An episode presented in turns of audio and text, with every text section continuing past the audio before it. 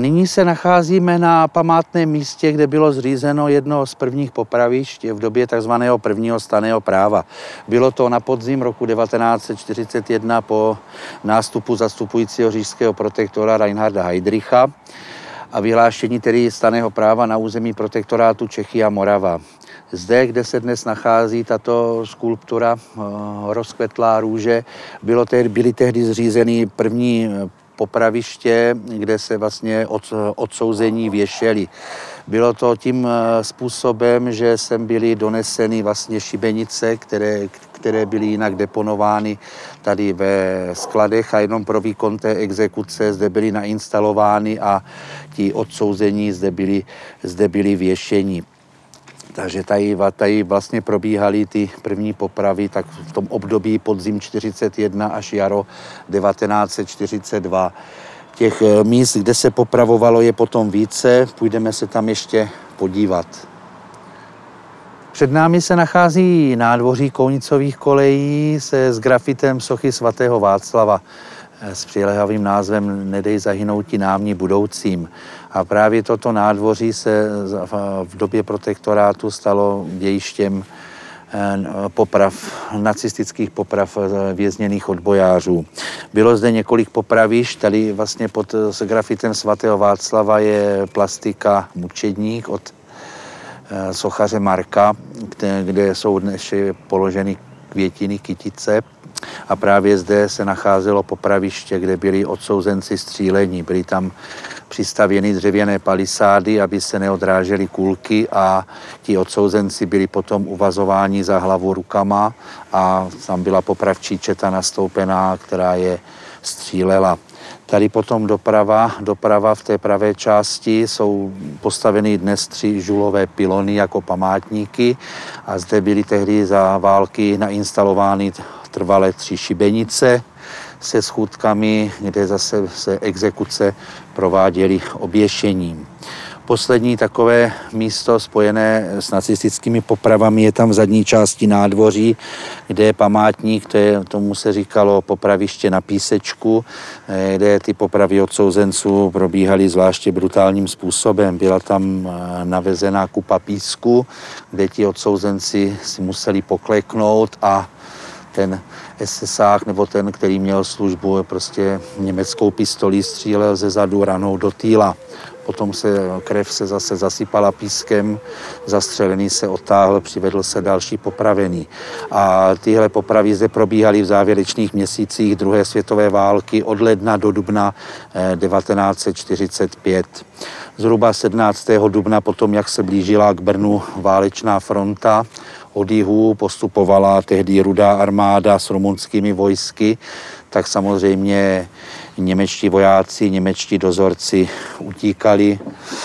Na právnické fakultě tehdy se pálily dokumenty, pálili se, protože samozřejmě Němci z pečlivosti sobě vlastní vedli pečlivou evidenci všech odsouzených, vyslíchaných, popravených a na konci války vlastně znali už ty plány spojenců. Oni věděli, že se dopouštěli zločinů, zvěrstev a spojenci vlastně už tehdy byli, byli známi ty plány na potrestání a postavení před eh, řádný soud všech těch, kteří se těchto, těchto zločinů a zvěrstev dopouštěli takže zhruba od Brno bylo osvobozeno potom 26. dubna 1945 a zhruba vlastně deset dní předtím už vlastně Kounicový koleje opustili němečtí vojáci, dozorci, takže ti přeživší, přeživší vězni, kteří se dočkali, dočkali toho dubna 45, se vlastně poté byli, poté byli propuštěni na svobodu.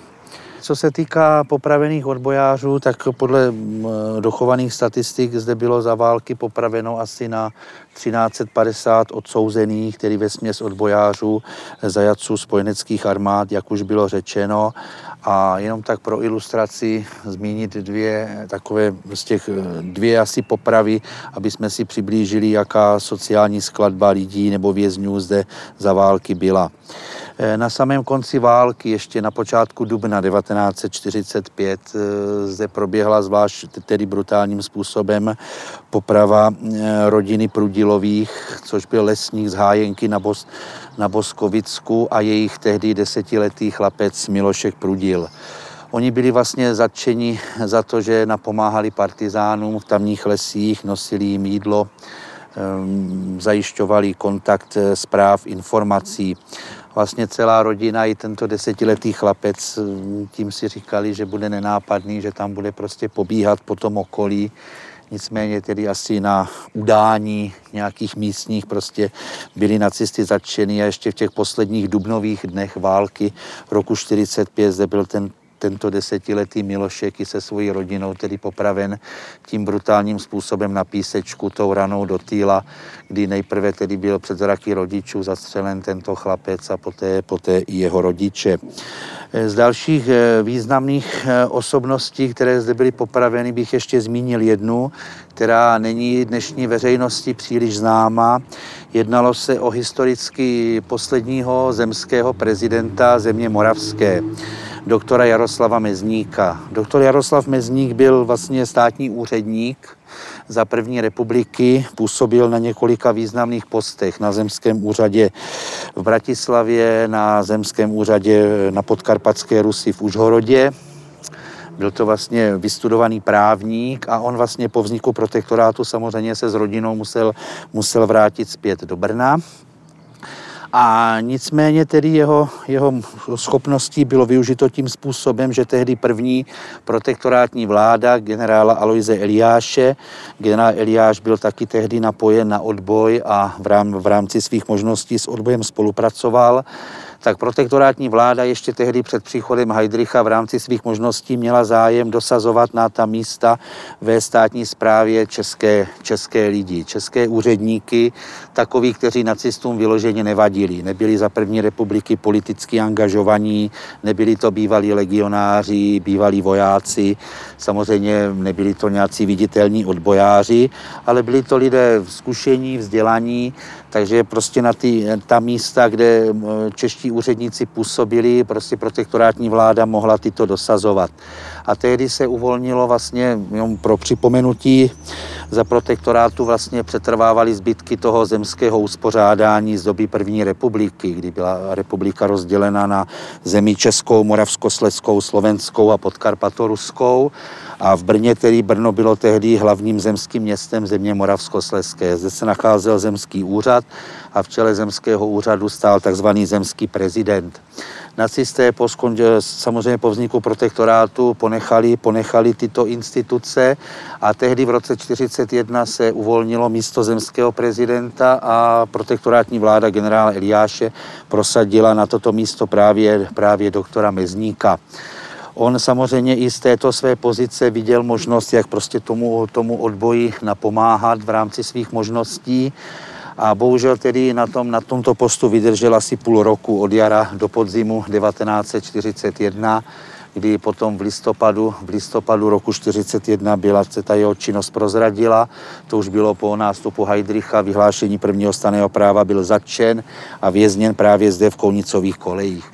On dobře znal ty e, gestapácké metody výslechů, že to, to ne, eh, nelidské bytí, mlácení, které skutečně i sebestatečnější člověk nemohl, nemohl prostě trvale vydržet, aniž by prostě prozradil něco, prostě kontakty na další odbojáře, spojení jména a podobně.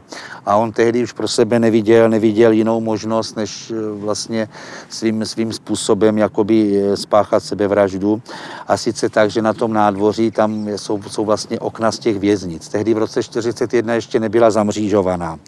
Jak už jsem dříve řekl, bylo zakázáno je vězni otevírat, ať v zimě, v letním období. Oni potom byli zatřeni bílou barvou, aby tam nebylo vidět. A doktor Mezník tehdy, myslím, že to bylo 7. listopadu 41, provokativně to okno otevřel a vyhlédl z té celý na to nádvoří. Tam stál samozřejmě německý voják s puškou, který, že, dozorce, který, který hlídal a když to, to, toto viděl, tak okamžitě na něj, na doktora Mezníka německy zakřičel, ať zavře okno a vrátí se na celu. A doktor Mezník zase mu prostě německy odpovídal, tak prostě střílej. Jo? No takhle ho prostě provokoval a ten strážný několikrát ještě upozornil, potom pro výstrahu vystřelil do vzduchu a když doktor Mezník nereagoval, tak další rána potom mířila na něj. Bohužel tedy ho zasáhl nějak nešťastně do hlavy, že nebyl hned mrtev, ale prostě převalil se eh, přes ten parapet, spadl na to nádvoří z toho druhého patra.